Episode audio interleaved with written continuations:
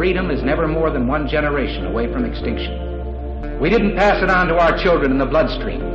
The only way they can inherit the freedom we have known is if we fight for it, protect it, defend it, and then hand it to them with the well-taught lessons of how they in their lifetime must do the same.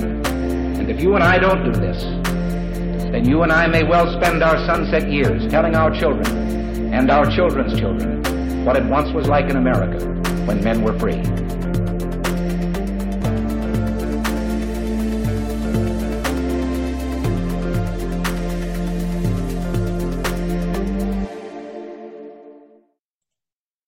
Hey, everybody. Welcome to episode number 218 of Gun Freedom Radio, where we engage, we educate, and we inform. We are brought to you by azfirearms.com, your nationwide hometown gun shop. I am one of your hosts, Cheryl Todd. And I'm the other guy, Dan Todd. Today's theme is support your local sheriff. Our guest today is Jerry Sheridan, who is a 2020 candidate for Maricopa County Sheriff. Absolutely. Jerry has previously served as the Chief Deputy of the Maricopa County Sheriff's Office, the MCSO, which is the fourth largest sheriff's office in the nation. His career spans 40 years at the MCSO, where he began as a volunteer and using his training, education, and experience earned the highest rank just under the sheriff. Jerry is a constitutional conservative Republican and understands that the role of sheriff is to serve the people in protecting the Constitution, people's liberties, and gun rights. And now, instead of reporting to the sheriff, Jerry's goal is to be elected as sheriff and report directly to the people of Maricopa County. Welcome to the show, Jerry. Well, thank you for having me. Absolutely. This is really, uh, I mean, I couldn't imagine the timing being more perfect to have the conversation and ask the questions that we're going to go through today. Um, you know, as we sit in the studio, today is Monday, June 15th in 2020. And it is a rough time in the United States for any law enforcement officer. There are some individuals who wear the uniform and do horrible things regardless of their oath to serve. Citizens around the nation are frightened, they're hurting, and they're angry. And law enforcement officers just have to be demoralized and, frankly, afraid to do the job they swore an oath to do. Leadership will make all the difference in how we, as a nation, navigate times like these. Talk to us, Jerry, about these extraordinary times. Well, I've seen these times my entire life. Uh, my father and uncles were New York City police officers. Uh, my dad started back in the 50s, so he went through the 50s, 60s, and 70s. I started my career in the late 70s, and so when I got in the patrol car myself in uniform, they were still yelling pigs and saluting us with one finger. So I've seen some of it, but it's never been this bad, ever. Mm-hmm. I attribute this to not racism, not systemic racism like people are saying. You actually said the word that I've been using, and it's fear. It's fear on both sides. It's mm-hmm. fear from the citizens themselves, and probably even heightened even more with the Hispanic and Black communities. But think about it for yourself and all the listeners. When you're driving and you see a marked unit behind you, don't you get a little scared? I know I do. and I spent 40 years of my life wearing that uniform. That, that I, foot comes flying off the gas. I'm not going right, to lie. Right? but you make sure you got two hands on the wheel. You look down and make sure you're not speeding. You know, everyone feels that fear. But also, people need to understand the fear of the officer walking up to that unknown person in the car. And I know that because a quarter of a mile away from where I live, there was a uh, Arizona DPS officer that I knew for almost 30 years that was gunned down from a traffic stop because the person he walked up to that day had just murdered two people a half hour before and he didn't know that. So there's fear on both sides. I don't think it's racism. I don't think it's a racial issue. I think it's more of a fear issue.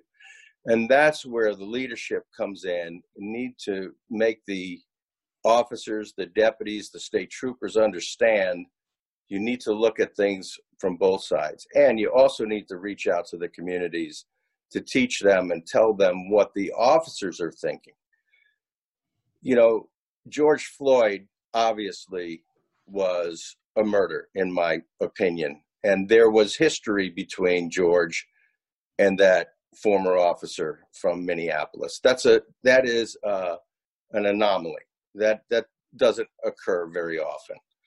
But people need to understand the difficulty of policing in modern society. And then you also have the anarchists out there.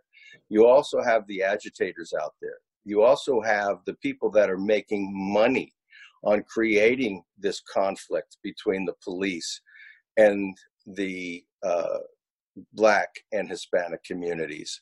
And so you always follow the money and what other issues, political issues, and all these other things that just make these issues even worse. Well, Jerry, I'd like to thank you for your service, first of all. I mean, you put a lot of your whole life into this. But, you know, when I was a kid, we lived in a really rough area, South Phoenix, and we were told when we first started driving a car, if you get pulled over by a police officer, both hands on the steering wheel, roll the window down, and just be pleasant. And we are also told to do what the officer said to do. If the officer is wrong, we can deal with that later, but do what they say to do. Let them have control of the situation and then move from there. And I don't think the kids are taught that these days. They're taught fear, they're taught to be afraid of the police. And so it causes a problem.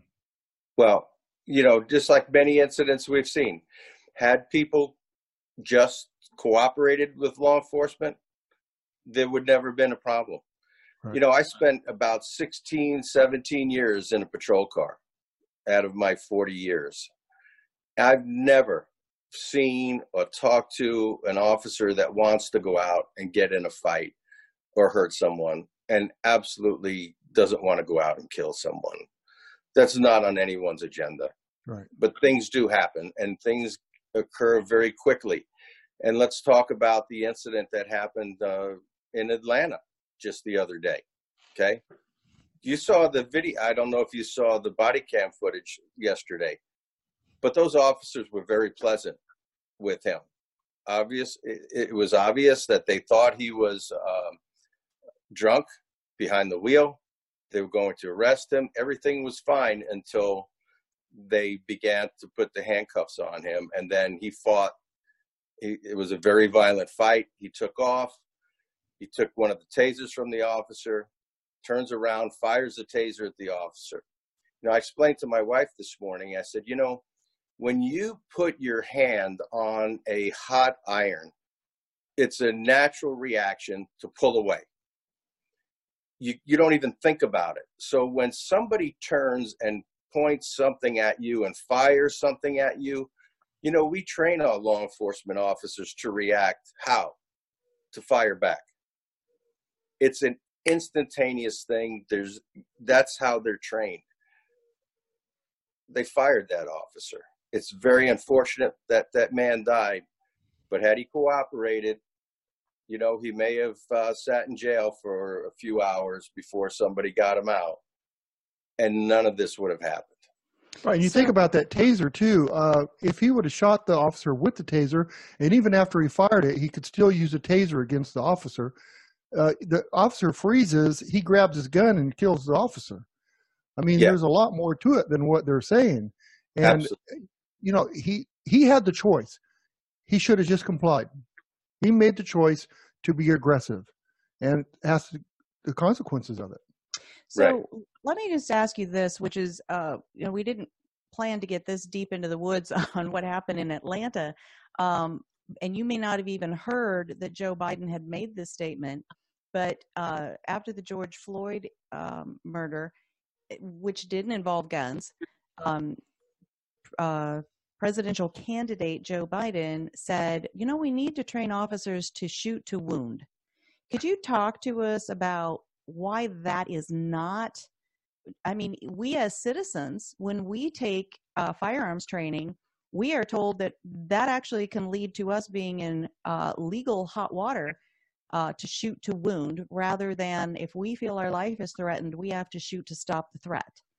Um, can you talk to us a little bit about why that is not probably where we're going to go with future training for police officers? Well, you you can't do that. That's something that you see on TV, and I think maybe uh, Joe's watching too much TV. um, you shoot for center of mass, right? The biggest target. You're shooting in a very stressful situation, uh, and there's there's no way that you're going to shoot somebody's leg or arm or, or, or anything like that. You said it exactly. What you're doing is you're shooting to stop the threat, and if you miss by wanting to shoot somebody's leg and you hit somebody else or whatever, I mean, there's a lot of liability behind it. You know, you always have to be cognizant of what's behind that person you're shooting at. If there's innocent people behind there, there have been officers that have been killed in a gun battle because they didn't fire because there were innocent people behind the person with the gun that they would have shot had there not been, uh, you know, people behind them. So it's a very complex issue. Uh, like I said, no officer uh, that I've known over my entire life, you know, since I was a little kid to when I retired three years ago as the chief deputy, wants to shoot somebody, wants to hurt somebody. Um, I've never seen that in my entire career. Yes. So um, many people don't even realize that sheriff is an elected office, right? Which is a Right. very different relationship to the people they they serve than being hired in. Um, not that one is better than the other, but it that definitely shifts the relationship. Um, so, can you talk to us about that particular distinction? Yes, the sheriff being elected is a constitutional office. The sheriff is the chief law enforcement officer of the county. Of 3,000 counties, there's 3,000 elected sheriffs here. And what's very critical about that is they report directly to the people. Police chiefs are appointed and hired by city or town managers that report to the city or town council. That's why you see them, in my opinion, kneeling and marching with criminal protesters, not peaceful protesters, but criminals, people that have done uh, riots and damage and injured people, and then the day later they're marching with the same people. I, that's uh, deplorable to me. So the sheriff, because he reports to the people, uh, has the ability to act within his own feelings on how he feels about it, not how somebody else tells him how to act and behave. So that's critical. Community policing is something that I learned before it was even a word back in 1977 when I first joined the Maricopa County Sheriff's Office. Because the sheriff reports to the people, the sheriff has that immediate uh, relationship with those people, and they want us to listen and talk to the people, the shop owners, to get out of your car. Those were concepts later on back in the 80s that people started to talk about community policing. Well, sheriffs do that automatically. I love that. So you describe yourself as a constitutional conservative Republican. And why would that be an important distinction in an elected official? Well, it's super, uber important right now, especially with the anarchy going on, or at other times, maybe the tyranny of government, that people understand that the Constitution, the United States Constitution, is the supreme law of the land. You know, there's been incidents where the federal government, federal law enforcement agencies have overstepped their authority. The sheriff of the county is responsible for all law enforcement functions that happen within his county or her county. So um, that's an important distinction. It's also important to know that since the sheriff is the chief law enforcement officer of the county, they have the ability to help and or step in when the police chiefs need the help to deal with the things that are going on. And let's face it, the last 10, 15 days across this country, some sheriffs has helped. And I can tell you, the sheriff here in the Phoenix area, where is he? Mm. Where was he? Um, Mhm. nobody's seen or heard from him. And believe me, when I'm the sheriff, that is going to change. Mhm. So does the sheriff have authority over the local police departments then? Yes, absolutely, he does. Now, politically, it's not the best thing to do to step Right. in, but these are very unique times. Uh, the sheriff does have the ability, because they're the chief law enforcement officer of the county, to go in and help the city of Phoenix. And if they're not doing the job, the sheriff could go in and help and do it himself with his own staff. Now, uh, one of the other things that uh, the current sheriff has done, he's fired basically the 1,400 posse members that uh, that we had working for us uh, in 2018, and. Um, boy, they should have, they could have really been useful uh, the last 10 days. Wait a minute, they got rid of the posse? Yes, yes. The current sheriff, a liberal Democrat, funded by George Soros, you know, you've heard of him, I'm sure, Oh, yes. Uh-huh. um, got rid of the posse in uh, 2018, 2019, and um, gave no excuse to some of the most dedicated, best trained volunteers on the planet. Uh, some of them, many of them, retired uh, military pilots, um, flew many combat missions. Just uh, this guy was in the air posse. He was a colonel in the Air Force. Uh, he was in the posse for 25 to 30 years, never missed a call out to help and assist, summarily dismissed him, never gave him a reason why. Mm. And um, every one of them were, were treated with uh, complete disrespect when he disbanded the posse. And these were volunteers. Volunteer, free. So let, so let me ask you this. So you're talking about our current sheriff, Paul Penzone, correct? That's correct. But you know, I was taught uh, a few months ago never mention your competitor's name. Sorry, I, I just wanted to clarify for people uh, because you know we we have a a uh, fairly well known previous sheriff, and and this is not the one you're talking about. We will get to uh, we'll get to that later. Um, but so Paul Penzone is a Democrat. You tell tell us you are a constitutional conservative Republican. The Constitution itself is a non-political document, right? It's for everyone. So Right. how how much do politics play into how any sheriff should not do or would, but should uh, serve out their their term? Well, that's a great question because most people think that constitutionalists are conservative, right wing nut jobs. But you know what? They're not. Because the Constitution is apolitical, the Constitution is unbiased. The Constitution protects everyone in this country, whether you're a citizen or not.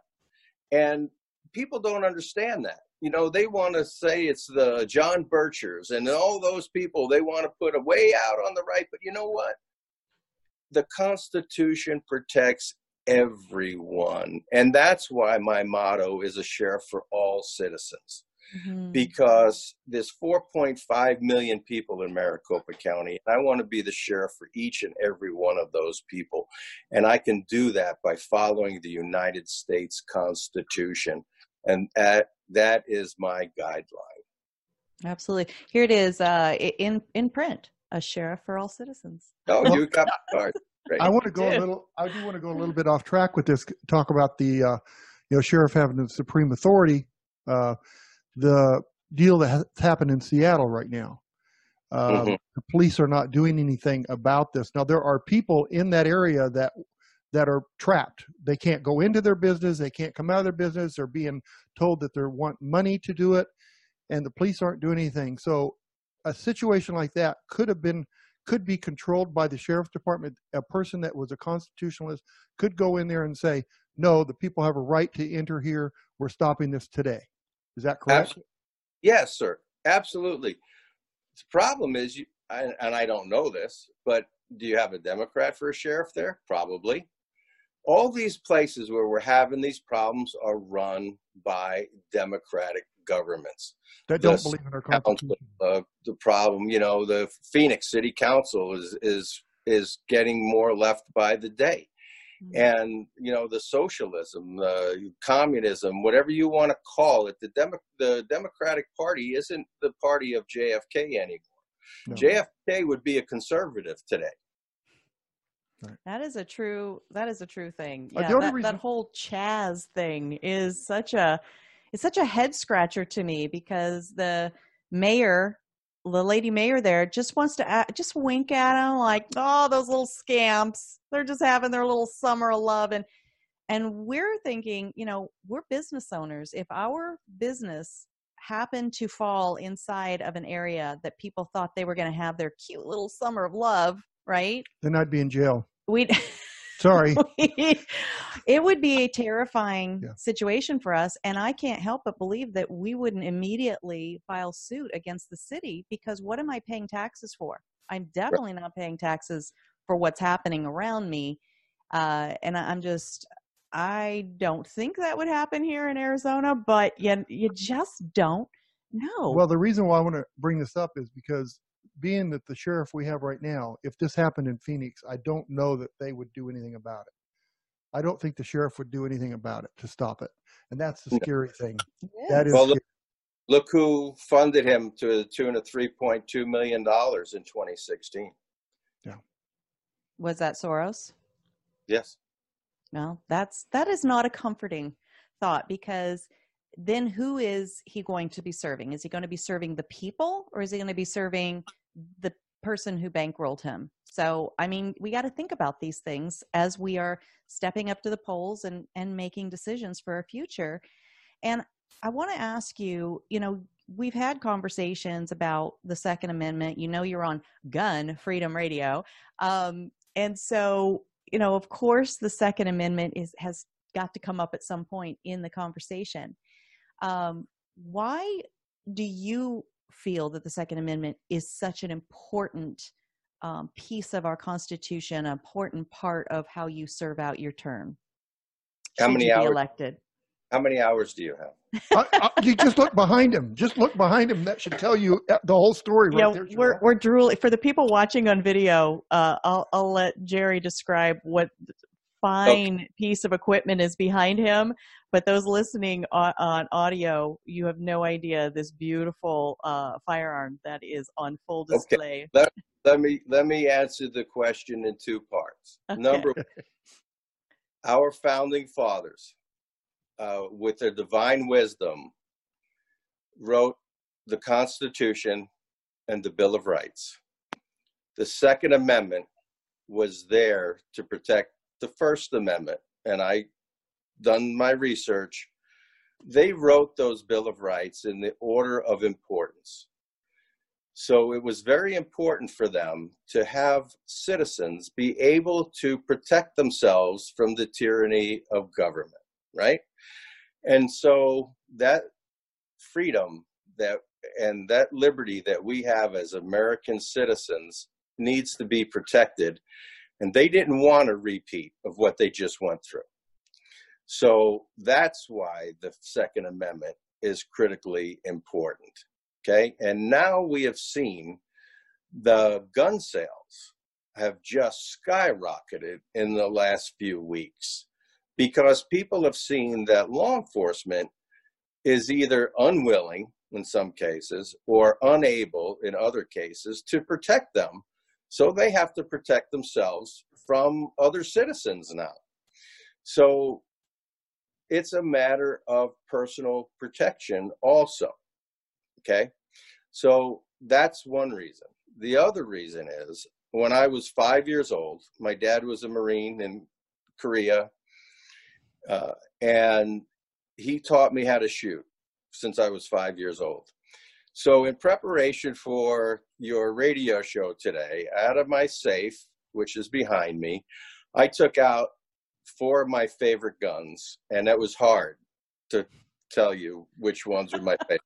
Okay, because I have a lot of them in there. I can't fit one more.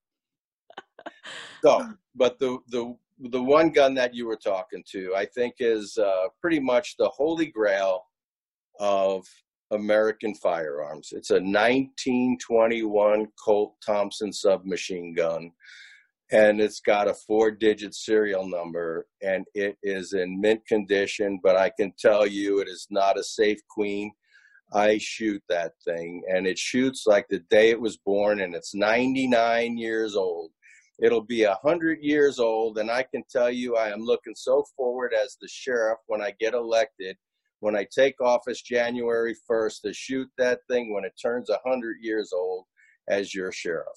Awesome. Uh, some of the other guns I got, I've got a gun. One of the guns my dad used to take me shooting when I got a little bit bigger was his Winchester Model 62A Pump 22. Oh. Uh, when I he used to take me up uh, shooting at cans and things that's so near and dear to me. And then I've got um, a Colt Woodsman, an original uh, first series Colt Woodsman that Steven Seagal gave me as a birthday present. Oh Uh, wow. And I, I shoot that too. It was never shot when Steven gave it to me, but I don't have guns, I don't shoot. I don't believe in having guns. You can't hurt a gun by shooting it, Right. right? That's the way I feel. That's and what they were made uh, for, right? What's that? That's what they were made for. For Yeah. sport, for hunting, for self protection. Uh, What- shooting that Thompson is for total enjoyment. yes. I also have an MP5, uh, and uh, I'm getting a Smith and Wesson Model 76. The paperwork, you know, you've got to wait for a long time for the paperwork. Nice. I love I love machine guns. So uh, and then the other gun I took out was a custom built by Jason Burton from Heirloom Precision. He builds Rob Leatham's guns. I'm sure you've heard. Maybe you've even Sure. had Rob on your show. Um, I I asked Jason's a personal friend. I asked him to fix my uh, Colt 1911 government model uh, to tweak it because I'd had it for a while. He, six months later, he he gives it back to me on my birthday and he put my dad's serial number and badge number on it, had it engraved, and he did a total makeover. Wow. And Nice. it's like, uh, it, I, I almost hate to shoot it, but I I still do. And I carry it you know, on- uh, in my duty holster in uniform. And um, I, I'm just a, a gun nut myself. I've been a life member of the NRA for over 20 years and uh, I sure would love the NRA's endorsement, but I don't. Somebody told me they're not doing that anymore. I don't know. They may not be right now, but I have to tell you that as a Second Amendment advocate who goes and speaks with elected officials all, all over the nation, actually, uh, it is so refreshing to me to have somebody who uh, is seeking elected office who really does know what they're talking about when it comes to firearms because there is so much garbage information out there that just dribbles from people's mouths about you know i I won't even repeat some of the the nonsense that they say so that's quite refreshing Yeah, and you know, i appreciate and- that And I can shoot too. I can tell you, I was at the range about five years ago, and I had one of the guys that can't shoot very well. We were standing at the hundred yard line. I had that Colt government model, and he says, "Oh, I bet you can't hit that target at hundred yards." I looked at him, I Steve. I says, "I bet you I could put five out of seven in the ten ring," and he says, "Oh no, you can't." So I put six out of seven in the ten ring nice at 100 yards. And then Well when I turned around, I saw the SWAT team, which are a lot younger than me, sitting behind me. And had I known they were sitting there, I bet you I wouldn't have been able to hit the paper at all.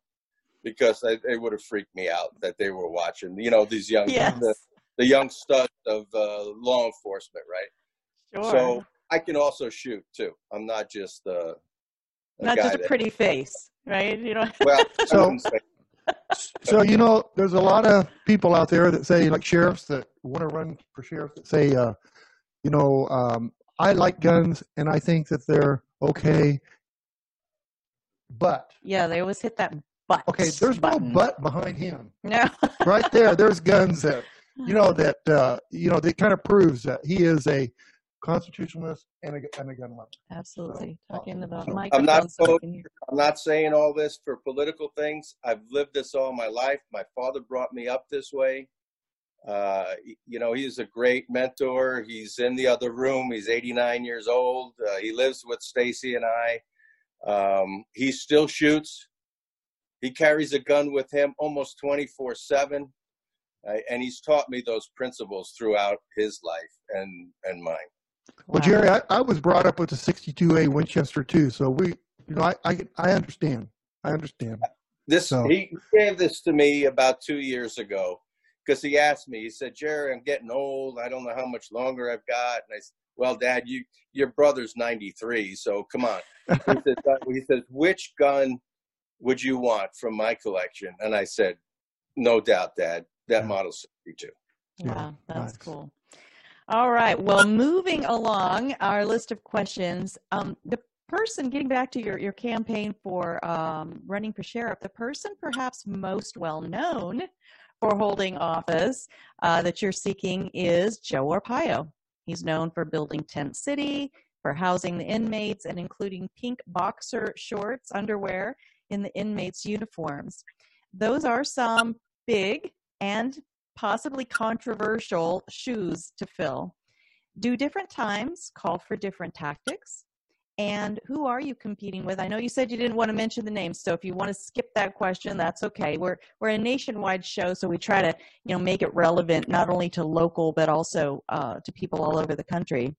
Sure. And why do you think that you are the most qualified person to be elected sheriff? Okay. Difficult times do not mean different tactics. I mean, again, I'll go back to the Constitution. It's very clear. It protects people from bad officer behavior. It Mhm. protects people, it protects officers from bad citizen behavior. Okay. Mhm. The Constitution's been around a long time. Mhm. So no, it doesn't. But what needs to happen is a different form of communication. Uh, but what I found is sometimes people don't want to listen. I've been to many community meetings over my career. Uh, a lot of times they come in with preconceived notions and they also leave with them Mhm. especially when you have the agitators uh, attending these meetings and want to take over. I mean, it, it, they're not very productive. So what it needs to happen is more on a personal one-to-one basis to take time, but also to reach out to um, the religious community. Mhm. I don't think a lot of law enforcement agencies do that, but that is uh, the great place to start, especially for the Hispanic and Black communities to start with that. And that's what I'm going to do when I become the sheriff. That might be a little bit different tactic than uh, many take, but there's also something else that I started to do when I became the chief deputy in 2010. I think it was about 2012. I brought in uh, a new concept in police ethics training. It wasn't called ethics and uh, racial sensitivity training because when you start telling cops, seasoned cops, "Hey, I'm going to teach you about ethics and you know racial sensitivity," it shuts them down. I, I know this because I, I taught at the community college level for 22 years. I was an educator, and I know what turns people on and off to sit, make them sit in a class and shove something down their throat. But a guy named Michael Nila put together something called Blue Courage, and it is in such a format that the deputies that we started to train loved it. It was in a way that communicated the message of being ethical, the nobility of law enforcement, the honor of wearing that uniform and treating people the right way, the mm-hmm. constitutional way, the way you would treat your mother. And doesn't matter what color their skin is. And then there's a second component to that. It was called transformational leadership. And I had, I start, I've, I've been to both of these classes myself. And I started to have my uh, staff, my supervisors, my middle level managers, my executive chiefs go to this class. And they ate it up. It was a three day class. And it taught them about all these issues about racial sensitivity, about LGBT things. Eh, you know, it, it was all encompassing. But because of some legal issues, because the ACLU, the Obama DOJ, the racial profiling issue, all that completely distracted me from furthering this education. And then we had to, because of the court order, we had to use this what trash training about the Constitution that the ACLU thought we should know about. I'm also going to bring in a constitutional me- trainer to treat to train the deputies about the United States Constitution and how it protects everyone, not just the the current training they have. I I've got to do that to comply with the the judge's order, but I'm going to add some more training that I've been through that I find is very informative that deputies, that my deputies and detention officers and civilian employees need to know about the United States Constitution. So that's something different that I'm going to do. And especially it's needed in these very difficult times. That's great. I like that, that you've uh, been an educator and you understand that as part of leadership is being able to communicate effectively and bring people along with you rather than just top down speaking at uh, which i think too often happens yeah i'm surprised how many uh, police officers may not even know what the constitution is mm. you know really give you i think there's a two hour block or something in the police academy about the constitution mm-hmm. and um, no you can't you, you can't do that right. so as a leader, you're an educator, right? As an educator, you're a leader. And in the 20 years that I was a chief at the sheriff's office, I very rarely, very rarely missed going and talking to every one of those academy classes and teaching a class. I gave, and the supervisor classes, when we taught supervisor classes, I made sure I told them about my philosophy on leadership. And I've got, I think it's uh, like 85 little one liners that I used to spend a couple of hours telling them about my philosophy on leadership because it's important to do that to get out there. And I will continue to do that as the sheriff. Very good. We are starting to run a little long, and so I, am going to incorporate two questions together. I think I think they can flow together well enough. Uh, see how we can navigate this. The first one is: What was the hardest lesson that you learned uh, in your 40 years with the MCSO? And what is the first thing on your agenda once you take office as new sheriff? Should your campaign be successful? Okay. The hardest lesson I learned was I'm a very trusting person. And there was someone very close to me in the sheriff's office that I trusted that he was doing his job. And he was not. Mm. Matter of fact, because of office politics, he was hiding things from me. Mm. And it cost me dearly. Mm. It cost the judge to think that I was untruthful. Mm and ultimately he held me in contempt of court. Oh, wow. I tell you, I was never untruthful, and I never violated his his rules or any anything that he did. And so, believe me, I'm going to be a lot more cautious when I get back and trusting people. That's number one. The first thing that I will do, and believe me, it will be at the stroke of midnight on December 31st, 2020. I will be in my uniform, in my sheriff's truck, by myself. I don't need bodyguards like the current sheriff we have. It's got a team of bodyguards.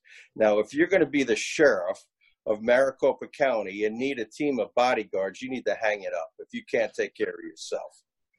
And so, what I'm going to do is I'm going to go out and I'm going to all the substations.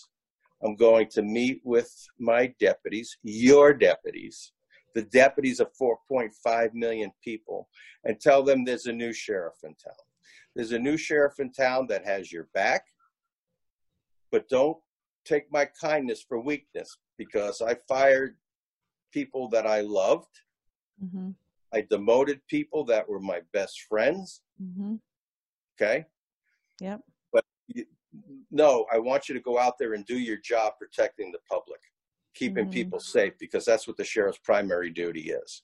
And I'm also going to stop by all the jails. 75% of the sheriff's office is the jail system.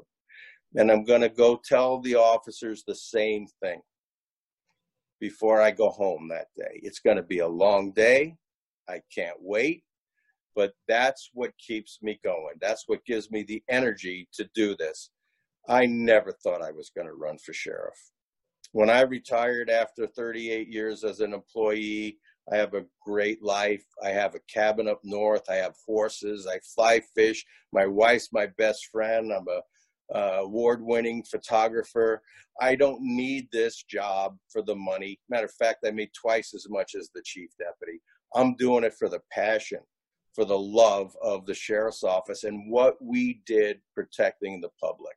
And that's why I'm running for sheriff. Wow. That's very powerful. Well, how do people find out more about you? How do they follow your campaign? How do they maybe help with your campaign? I, I assume it's similar to any other uh, person running for office. You, you need donations, helping out with the campaign and spreading the word. Um, so, talk to us about that. Okay. Well, you can go to my Facebook page if you're on Facebook. Uh, it's uh, Jerry Sheridan uh, on Facebook, and I have a nephew that's Jerry Sheridan, not him. Uh, and you can go to my website. It's www.sheridan4, number four, sheriff2020.com. And there are links on there to ask for donations. And you're right, I, I need money. The, the issue that I have is name ID. I'm running against somebody that's got almost 100% name ID. The incumbent sheriff has the bully pulpit. Uh, but again, he hasn't used it in the last 10 days because he's been hiding since all this uh, public unrest here in Phoenix and Scottsdale and Tempe while the places are being destroyed, millions of dollars of property damage, and he's doing nothing. But anyway, other than making excuses. So um, they can donate to my campaign and uh, they can, on my website, they can ask me questions if uh, they need to or further follow up on some of the things we talked about here today or anything else I have nothing to hide. I'm very proud of the person I see looking back at myself in the mirror every morning. And um, I thank you so much for having me on your show. I'm honored, and it was a great privilege. Jared, it's a privilege here too. Thanks for being on the show today. Absolutely. Best of luck. We will be checking back in with you, seeing how the um, election's going, and uh, when tell folks again when do they step up to the polls here in, in Arizona for that? The uh, early ballots get mailed out uh, July eighth. So the political pundits tell me, and I'm not a politician. I am a career law enforcement officer running for public office, but the the the politicos say that that election is won and lost within those two weeks after the ballots go out. So it's coming up quick. Okay. And I need to get my name ID out. So if you're willing to donate 25, 50 bucks, please do it now. Very and good. don't. Very good. Well, thanks again so much. Best of luck to you. And someday we'll have to uh, get together, go out to the range and uh, swap some, you know, let you shoot some of our super cool guns and Don't don't tell anybody, but I have a secret place near my house that's that's Oh, awesome. it's- okay, and I it's, like it's very safe too. I, I like you even more now. Okay. Thanks so That's much, right. Jerry. We'll talk soon. Okay, bye bye. Bye bye. Wow, you know, that was fun. Yeah, you got to think about that when uh, you're getting ready to vote for a sheriff. Ask yourself, what is the sheriff that's there now doing? What's he doing right now? What happened when the Scottsdale Mall was attacked? All this stuff going on. But hey, I have another thing. We talked about the Constitution, and we talked about how you know the people that made up the Constitution must have had some kind of knowing the future of what could be happening today. hmm And then I realized it hit me really hard. They had they had no idea what was going to happen today. What they had was what happened in the past. What? It was the past that made them make the decisions they made, not the future. They learned from The history history, the past. experience. But you think about that. I mean, it's serious. I've never even heard of such a thing. It's serious. So I mean, I oh, thought, how did they know that one day we'd be fighting for our rights to own guns? They had no idea that it was going to be in the future because they stopped it from being in the future by creating the Constitution to protect us. And they protected us by doing that because they looked at the past. People, we need our history. We don't like all the history that we have. There's things that I did I don't like, but I'm constantly reminded about it to make me a better person. Mhm. So we need our past. We need to wake up. I can't say that any better than you did. That was, I mean, it's so true. Um, and we have this wonderful and amazing opportunity right now that all of our schools across the nation got shuttered during COVID. I don't know, most of them, I Right. think. And so um, moms and dads became homeschoolers, grandmas and grandpas became homeschoolers they taught you that in school. What? and and it's a it's an amazing opportunity for us to um, learn from our children what they've been learning maybe right kind of find out well where are you with the world you know what are you thinking about things? Bless you. Ooh. and it's an amazing opportunity to impart to our next generation things that we learned in our lifetimes. And um, i just think that we we should really embrace that and and do the best we can to um, you know reconnect Yeah, but you know as what? families as neighbors as human beings and and uh, truly the, the more and more i'm talking to actual real life human beings with skin on rather than just watching the dumpster fire that is posing as news right Right. now um the more i talk to actual real people the more i am truly encouraged that we are not we are not as divided as people on the dumpster fire news want to make us believe and They um, want us to hate. Do you realize? I'm sure, and I had a conversation this morning. mm, They they want us to turn against everyone, everything, the Constitution, the people, blacks, whites, browns. They want us to fight, and I, for the life of me, I can't understand why. And it's because of control. Because once there's chaos and we get total chaos out there, then they can somebody can step in and take control. Look what happened with Hitler. The country was in chaos. They had no money. They had no leadership. They had nothing, and they just kept it worse and worse. And then Hitler come up and says, "I'll do it. I can handle it for you." And that's, I'm afraid, is what we're going to end up with again. That we're going to end up because there's already chaos. You look, and and again, the key is where is this happening? It's happening in democratic controlled cities. that right there should make you Wake stop up! and just pause. I mean you don't have to you don't have to get all political about it. You can just go okay objectively speaking let's look at the map right? Where is there turmoil unrest huge levels of poverty you know on and on and on and on. Where what kind of leadership have those things happened under just just do that for yourself It's probably just Don't- summer of love, though, Cheryl. just just summer of love. yeah, whatever. But just just do that. Don't take my word for it. Don't take Dan's word for it. Don't listen to the stuff going on in the news. Just look at the map and say, under this style of leadership, This is what you get. what are the fruits, right? We're Christians, and so we're told that people recognize us by You our fruits. fruits. Stop it. You can't. You can say. Anyway, You can't say anything. I want to say this. No, you can't say anything right now. I want to say this that even COVID, you know, I mean, whatever you think of COVID, whether it required the degree of, you know, shutting everything down or whether it didn't, there's an element of it that is causing people to be uh, terrified of each other because he might have it and he might give it to me or she might have it and she might give it to me. And so there's that try to divide, try to keep us away from interacting with each other. You know, do with that what you will. But I think that those of us that are continuing to stay connected to other real life human beings, especially real life human beings that we don't automatically line up on every single political, you know, um, issue and, and talking point in that, we're doing a good work.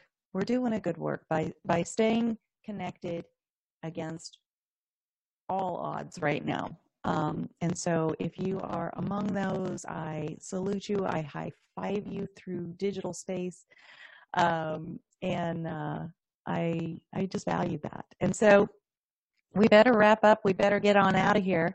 But um, I want to thank our amazing listeners. That's you and the people viewing us on YouTube and Gunstreamer. We're also on an app now called Ops Lens. And so our video um, portion of our show appears on Ops Lens.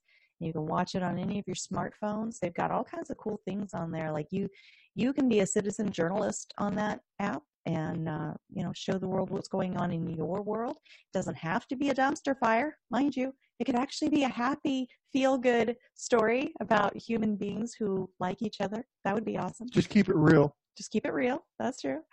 Um, and uh, the people who listen to us through our website, go to gunfreedomradio.com, click the on demand tab, and binge listen to your heart's content while Dan sits next to me and mocks me. Would you mock me? You can't Sir? say that word. Would you mock me, You sir? can't say mock. You can probably say mock. I don't know. Can No, you say? you can't say mock. There's probably something wrong You with it. can't. The etymology of mock is probably you something. can't say etymology either. Sorry. All right. So thank you to our amazing listeners because when you take these conversations into your homes, um, beautiful and wonderful things happen. Minds are changed, hearts are changed, uh, worlds are expanded. Yes, my whole everything's changing. Every time I hear a guest on the show, I get something out of it. Mhm. And it's like today, thinking about the Constitution, I really thought, how did they know the future? Mm-hmm. They didn't know the future. They knew the past. And that's new to me. It just come up. He's so smart. Oh, I'm so smart. That's yeah, but I, I should have known that long time ago. That's But why. uh, that's just, why I let you be the other guy, Dan, on the yeah. show. but anyway, Did you hear me say um, "let"? Did you? oh, of course, you can't say that word. But I allow you. yeah, you can't say that word either. I'm gonna have a list of words you can't say. I'm going to be in so much trouble later. He's good. I'll keep him. Okay, so thank you to our listeners. Thank you to our amazing uh, guests always. And today, Jerry Sheridan running for um, sheriff of Maricopa County, the fourth largest, didn't he say, the fourth largest um, uh, sheriff's office in the entire nation is right here in Arizona. Thank you to Jerry for what you've done and what you um, will do if you're successful in your campaign. And until next time, please, people, please, everyone listening, pray for our nation, pray for our leaders, our All of them, representatives, all of them. all of them, Dan. All, even the ones you don't like, especially the ones you don't like. Be good to each other. I'm not going to say it today. Have a great week. And God bless. Bye. Thank you. Bye.